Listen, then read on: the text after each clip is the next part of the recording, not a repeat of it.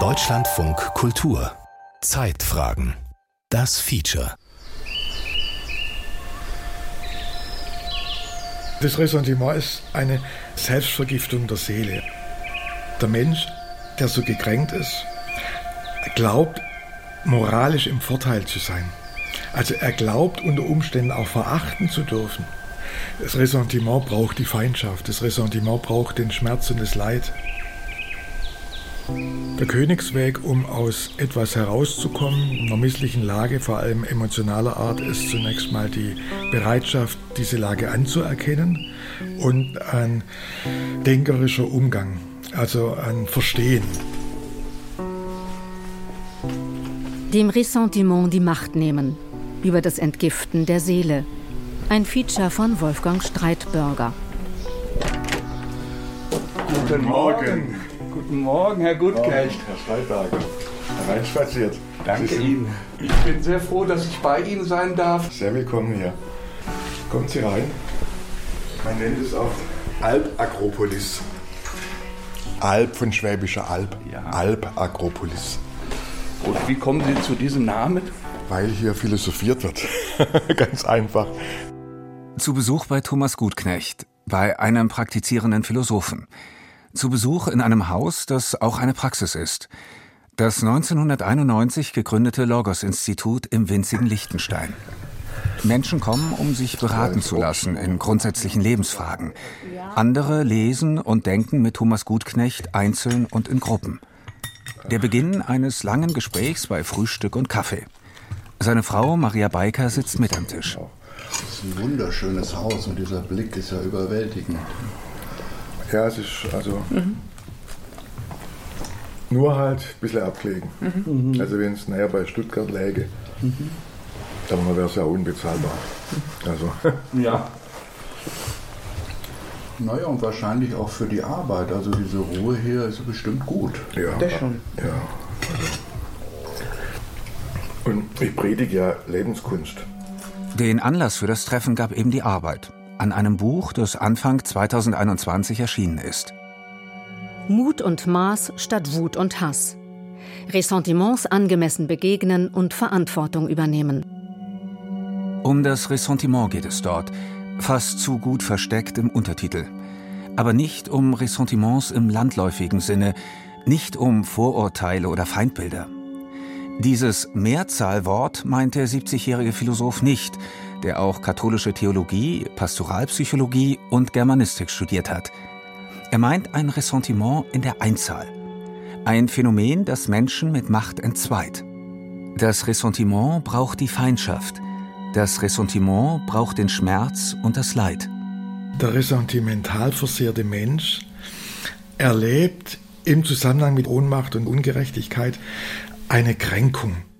Das Ressentiment in Gutknechts Vorstellung lässt diese Kränkung nicht Vergangenheit sein, sondern holt sie immer wieder zurück ins Jetzt. Also ein Ressentiment ist also ein Wiederaufleben lassen im geistigen Innenraum, das je länger, je mehr auch sich verstärkt bzw. verstärkt empfunden wird. Ressentiment als das philosophische Wort im Sinne Gutknechts kommt aus dem Französischen von Michel de Montaigne vor mehr als 400 Jahren. Friedrich Nietzsche griff es vor anderthalb Jahrhunderten auf. Er stand für das wiederholte Durch- und Nachleben eines seelischen Zustands. Max Scheler, in den 1920ern ein medienwirksamer Starphilosoph und Soziologe, schrieb auch darüber. Von ihm stammt das Bild der seelischen Selbstvergiftung. Und auch der Psychiater und Psychoanalytiker Leon Wurmser, er starb 2020, schrieb darüber. Gutknecht sammelt die vielen Ansätze zum Ressentiment in einer neuen philosophischen Betrachtung. Drei Fragen stellen sich. Erstens, was macht dieses Ressentiment mit Menschen und mit der Gesellschaft? Zweitens, gibt es für ein solches Phänomen auch empirisch wissenschaftliche Belege aus der Psychologie und Psychotherapie? Und wenn ja, drittens, welche Wege führen aus dem Ressentiment heraus? Also, erstens, Was macht das Ressentiment mit Menschen? Ressentiment ist unter anderem eben auch die Flucht aus der Schwäche heraus in die moralisch starke Position, die dann sich erlauben darf zu verachten. Thomas Gutknecht spricht auch von der Ressentimentalität.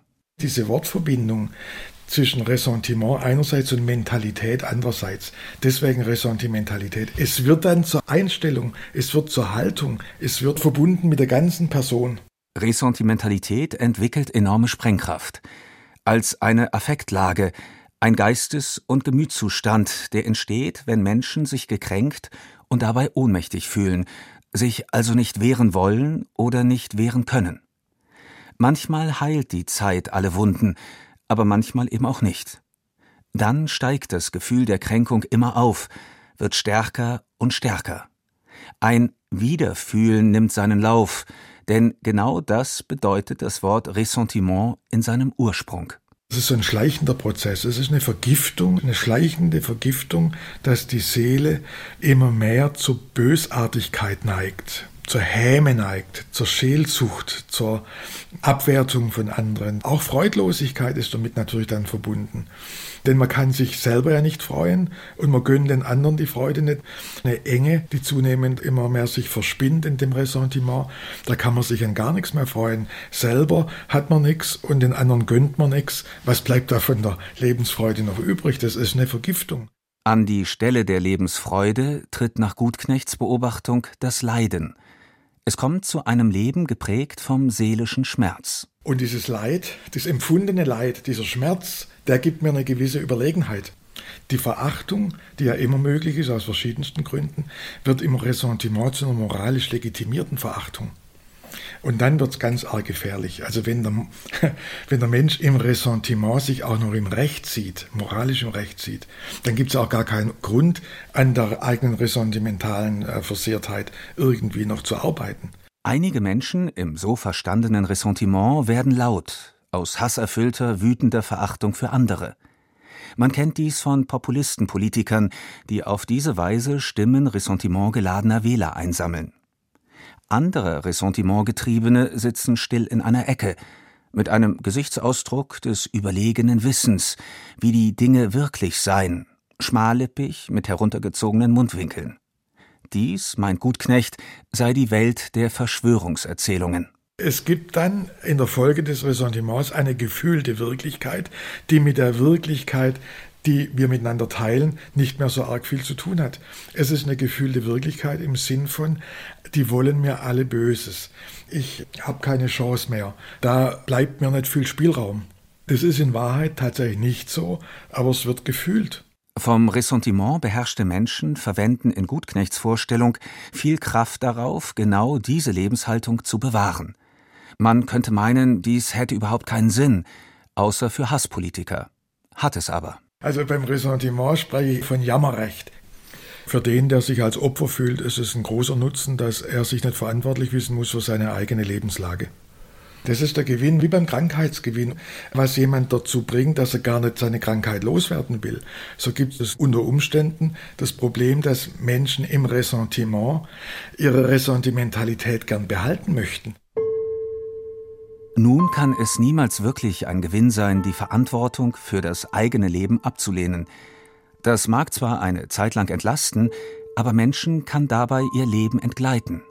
So wie es Petra Elsner beinahe widerfuhr.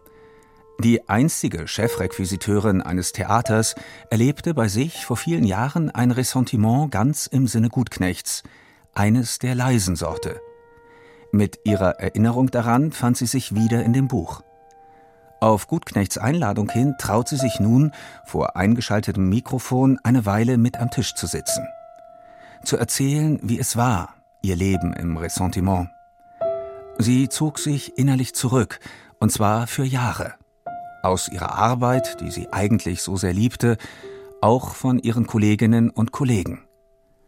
Stille Wut verschlang einen großen Teil ihrer Energie. Ja, dieser Theaterbetrieb ist sehr schnell. Das muss immer auf den Punkt kommen und dann werden die Leute in den Endproben sehr nervös. Dann klappt irgendwas nicht. dann kann es sein, dass dann jemand wahnsinnig rumschreit und dann sind alle schuld und es gab sehr viele Endproben und dann hat man schon gemerkt, boah, also jetzt läuft es aus dem Ruder und jetzt stehe ich halt gerade im Weg. Dann hatte ich auch eine Wut. Ich habe gedacht, das gibt's ja wohl nicht und ja, und habe dann manchmal auch geheult natürlich. Bin in meinen Kabuff und habe geheult und dann Angst bekommen vor diesen Endproben auch und habe gedacht, ja, wenn das jetzt wieder so ist und ja, ich war schon sehr verletzt. Es war dann sogar so, dass sich das Hochkommen schneller entwickelt hat. Am Anfang war dann Mordsdonnerwetter und dann war ich verletzt. Und wenn dann aber später nur ein Hauch von Donnerwetter war, dann habe ich das viel stärker empfunden als am Anfang. Ne? Das war auch oft entwürdigend. Ja, das war eine schwere Zeit, eine Einengung meiner Seele. Petra Elsner gab aber nicht auf. Sie fand aus dem Ressentiment wieder heraus. Wie sie das schaffte, wird sie gleich noch erzählen. Thomas Gutknecht versteht sich auch als weltlicher Seelsorger. Der einzelne Mensch ist ihm wichtig. Das Ressentiment sieht er aber auch in größeren Zusammenhängen wirken. Also wenn das Ressentiment dann gesamtgesellschaftlich eskaliert und es zu einer, man muss schon sagen, Klimakrise führt, es gibt ja nicht nur die Krise der Erderwärmung, sondern es gibt unter Umständen ja auch eine Klimakrise durch seelische Verwerfungen, also im sozialen Bereich, Spaltungen, Kälteflüsse, wenn man so sagen will, aufgrund von Hass. Dann gibt es eine Klimakrise, so würde ich das jetzt nennen, in der ganzen Gesellschaft, die dann unser Leben wie das Einzelleben immer mehr vergiftet.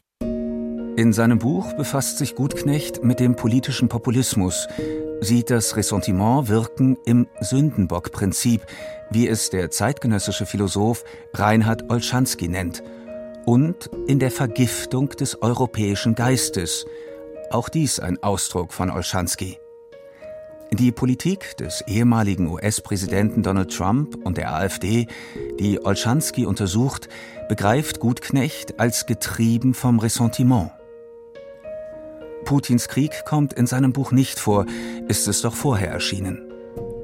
Gutknecht hält sich beim Ressentiment in der Politik an andere Autoren, schlägt aber die Brücke zu seiner Vorstellung vom Ressentiment.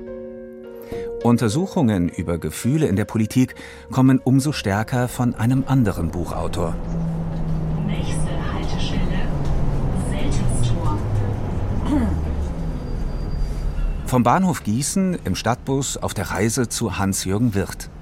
Der Psychoanalytiker, Psychotherapeut und außerordentliche Professor für Soziologie ist ein ausgewiesener Sozialpsychologe. Seine Praxis liegt nicht im Wald, sondern mitten in der Stadt. Vor der Tür braust das Leben.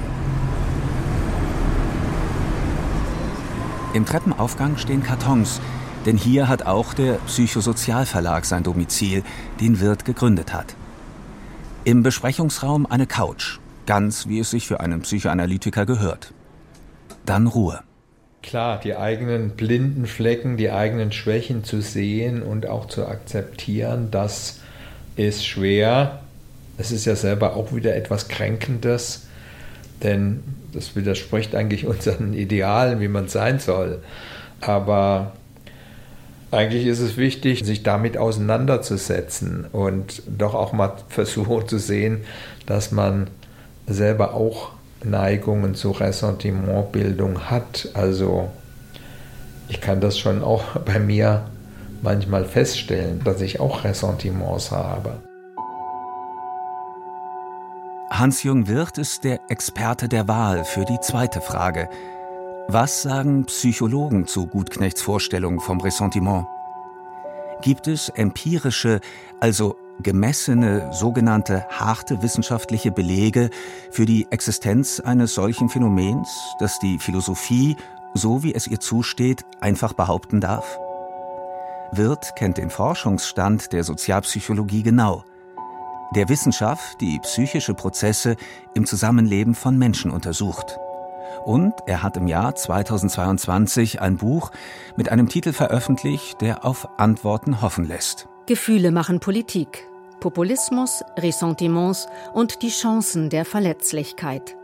In dem Buch meint Wirth mit dem Ressentiment allerdings eher Gutknechts Ressentiments in der Mehrzahl, die andere Wortbedeutung also. Ressentiments als abwertende Feindbilder und Vorurteile, die sich vor allem gegen gesellschaftliche Gruppen wenden.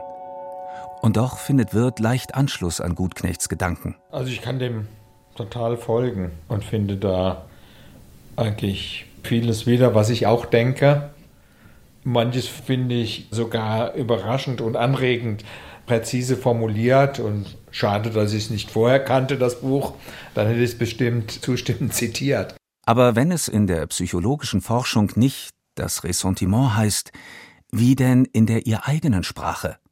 Wie nennt die Psychologie die Folge der Kränkung, verbunden mit Ohnmacht? Ja, beim Begriff der Kränkung denke ich als Psychoanalytiker sofort an die narzisstische Kränkung. Narzisstische Kränkungen sind etwas, was wir alle ständig erleben, wenn wir ja nicht jetzt die Anerkennung, die Zuneigung, die Aufmerksamkeit im Moment gerade bekommen, die wir eigentlich haben wollen, von unserem Partner oder von wem auch immer. Also wir müssen dauernd ja unser Selbstwertgefühl regulieren und narzisstische Kränkungen verarbeiten. Und nicht jeder Mensch, der eine narzisstische Kränkung erleidet, ist damit gleich ein Narzisst. Also jemand, die oder der sehr stark auf sich selbst bezogen, manchmal in sich selbst verliebt ist – und nicht jede Kränkung wirkt immer weiter. Mit normalen Kränkungen kommt sozusagen jeder zurecht oder die meisten.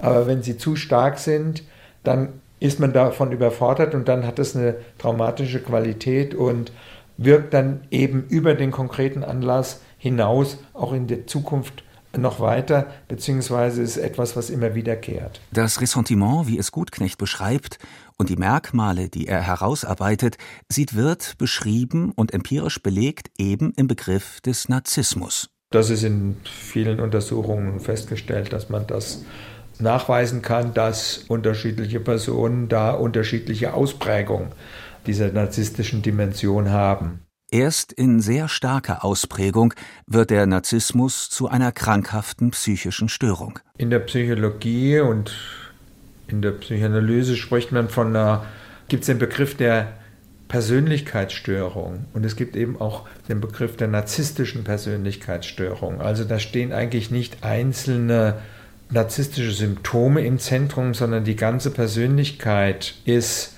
narzisstisch orientiert. Solche Personen kennt man ja auch aus der Öffentlichkeit oder auch aus seiner Umgebung oder kann auch manchmal Züge bei sich entdecken.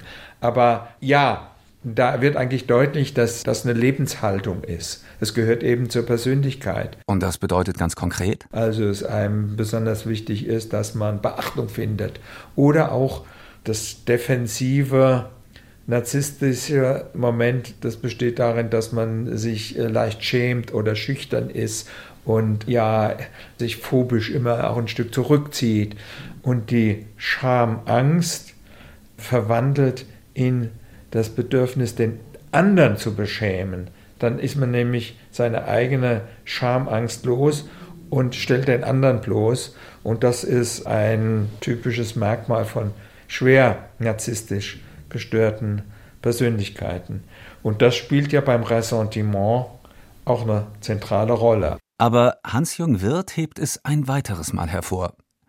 Narzissmus ist meistens nicht pathologisch, also keine Krankheit so wie auch Gutknecht das Ressentiment nicht als Krankheit sieht. Wenn man es ein bisschen jetzt von der Persönlichkeitsstörung, was ja schon ja auch eine pathologische Diagnose ist, wenn man es da wieder ein Stück wegnimmt, dann könnte man auch von Persönlichkeitsstilen sprechen. Also dass man ja eine bestimmte Art, eine bestimmte Grundhaltung zum Leben, zu anderen Menschen, zu sich selber hat, die in bestimmter Weise gefärbt und getönt ist, zum Beispiel in narzisstischer Hinsicht. Wirth untersucht in seinem Buch, wie Gefühle in der Politik wirken, warum Populisten so viele Anhänger finden, nämlich durch das Schüren von Angst, Hass und Ressentiments.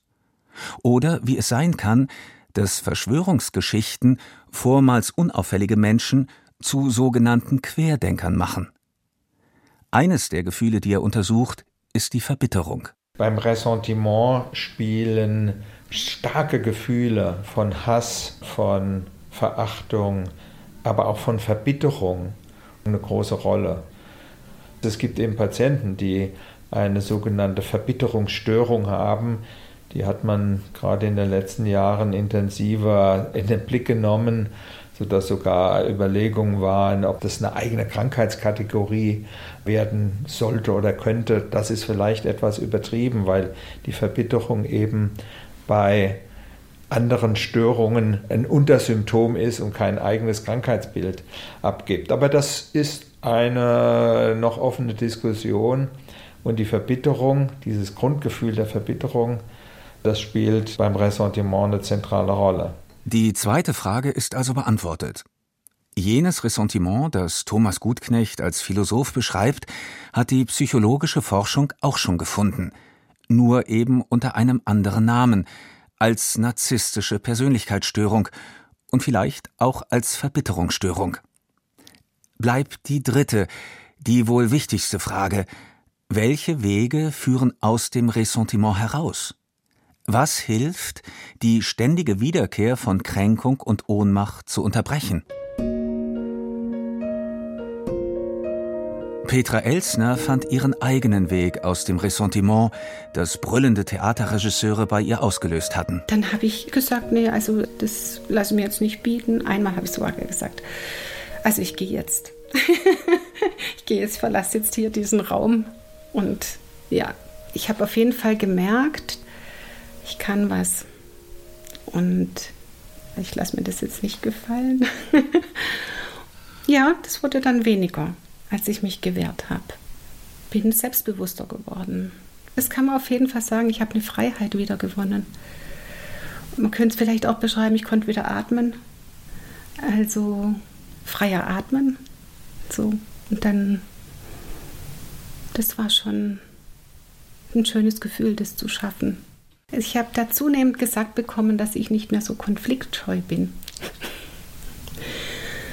dass ich die Dinge beim Namen nenne und dass es gut tut, wenn ich das anspreche. Ich spreche sehr viel an mittlerweile. Für Gutknecht ist der Königsweg aus dem Ressentiment, dessen Vorhandensein bei sich selbst als erstes anzunehmen und dann das, was er den denkerischen Umgang damit nennt. Also ein Verstehen. Ein Verstehen seiner selbst, Verstehen der anderen, das ist das allererste. Anerkenntnis und dann verschiedene Arten von Erkenntnis. Was dann erkannt wird, ist, dass es dringend nötig ist, da was aufzuarbeiten, was zu Bruch ging, was Scherben verursacht hat. Und dann ist es erste Versöhnung, Verzeihung und Vergebung. Thomas Gutknecht benennt die Unterschiede zwischen diesen drei Wegen, zwischen Versöhnung, Verzeihung und Vergebung. Versöhnung kommt ja von Sühne. Versöhnung hat damit zu tun, dass der andere nicht mehr unter dem Gesichtspunkt betrachtet wird, dass man mit ihm einen Streit hatte, sondern dass man jetzt einen, neuen Weg sucht. Und da ist vielleicht der wichtigere Begriff, der Begriff der Vergebung im Unterschied zum Verzeihen. Denn Verzeihen kommt von Verzicht.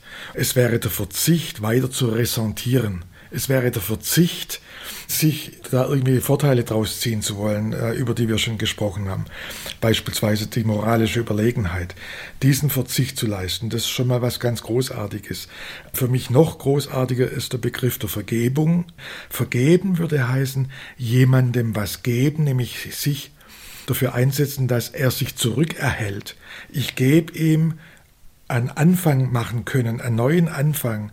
Ich gebe ihm die Möglichkeit, nicht der bleiben zu müssen, der er bis dahin war. Hans-Jürgen Wirth sagt Ähnliches über den Weg aus dem Ressentiment, für ihn aus der narzisstischen Kränkung. Als Psychologe und Psychoanalytiker hat er dafür ein Fachwort. In der Psychologie spricht man von Mentalisierung. Also man verarbeitet Gefühle und ordnet sie ein, setzt sie in Relation, muss sie sich auch überhaupt mal bewusst machen. Also ein Großteil der Gefühle, das spielt sich unbewusst ab und ist trotzdem wichtig für unsere Orientierung. Aber um sie wirklich nutzen zu können, ist es wichtig, dass Denken und Fühlen sich wechselseitig durchdringen. Und der Neurowissenschaftler Antonio Damasio sagt, wir haben eben nicht nur Gefühle, sondern wir können die Gefühle auch lenken und durchdenken und die Gefühle durchdringen unser Denken und dadurch wird es sehr viel tiefgründiger und weiter und entfaltet sozusagen die spezifisch menschliche Kompetenz. Einen geschützten Raum für das Durchdenken der eigenen Gefühle kann eine Psychotherapie schaffen. Der Arzt und Psychotherapeut Falk Eberle aus Stuttgart hat Thomas Gutknechts Buch genau studiert und fand das beschriebene Ressentiment auch bei seinen Patientinnen und Patienten. Das Komische und Tragische dabei ist ja, dass diese Menschen oft immer wieder Situationen herbeiführen, in denen sie sich kränken lassen. Und die Psychotherapie ist ein geeigneter Rahmen, so etwas beispielhaft zu wiederholen, und zwar im guten Sinne. Ja, dass dieser Mensch eben dann in dieser Beziehung zum Psychotherapeuten vielleicht erstmals in seinem Leben so etwas wie Sicherheit erfährt. Psychotherapeuten oder Psychotherapeutinnen bauen Vertrauen auf. Daraus entsteht eine Chance. Dem anderen zu zeigen, du bist ja gar nicht zerstört durch diese Verletzung. Du bist ja wer. Du bist ja angenommen. Petra Elsner fand auch ohne Psychotherapie heraus aus dem Ressentiment und es hat sich für sie gelohnt. Ich freue mich jetzt, dass ich mich nicht mehr so oft schämen muss und dass ich mich an meiner eigenen Nase packen kann und nicht immer nur die Schuld bei dem anderen sehe. Das hat viel dazu beigetragen, dass es in meinem Umfeld friedlicher geworden ist. Also da bin ich schon froh, dass ich so mein Herz aufgemacht habe für die anderen dann auch und nicht immer gedacht habe, warum tut er mir jetzt weh. Thomas Gutknecht sieht seine Erkundung des Ressentiments noch lange nicht abgeschlossen. Er hat ein noch größeres Ziel, nämlich eine neue Art des Miteinanderumgehens. Jetzt muss etwas kommen, was aus sich selber heraus das Ressentiment immer mehr austrocknet. Das Verwandeln von Feindschaft in Freundschaft, zum Beispiel durch Vergebung. Der große Kontext, das eigentliche Anliegen dieses Buches ist das Werben, was noch aussteht als ausgearbeiteter Text, das Werben für eine Kultur des Gönnens, für eine Kultur der Generosität, für eine Haltung des Wohlwollens von Menschen gegenüber anderen Menschen.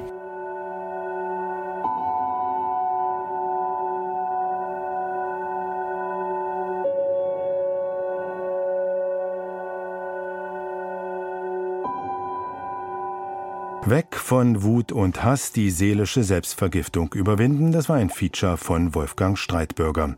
Regie Stefanie Lasey, Technik Martin Eichberg, Redaktion Carsten Burtke. Es sprachen Max Urlacher und Christiane Jensen.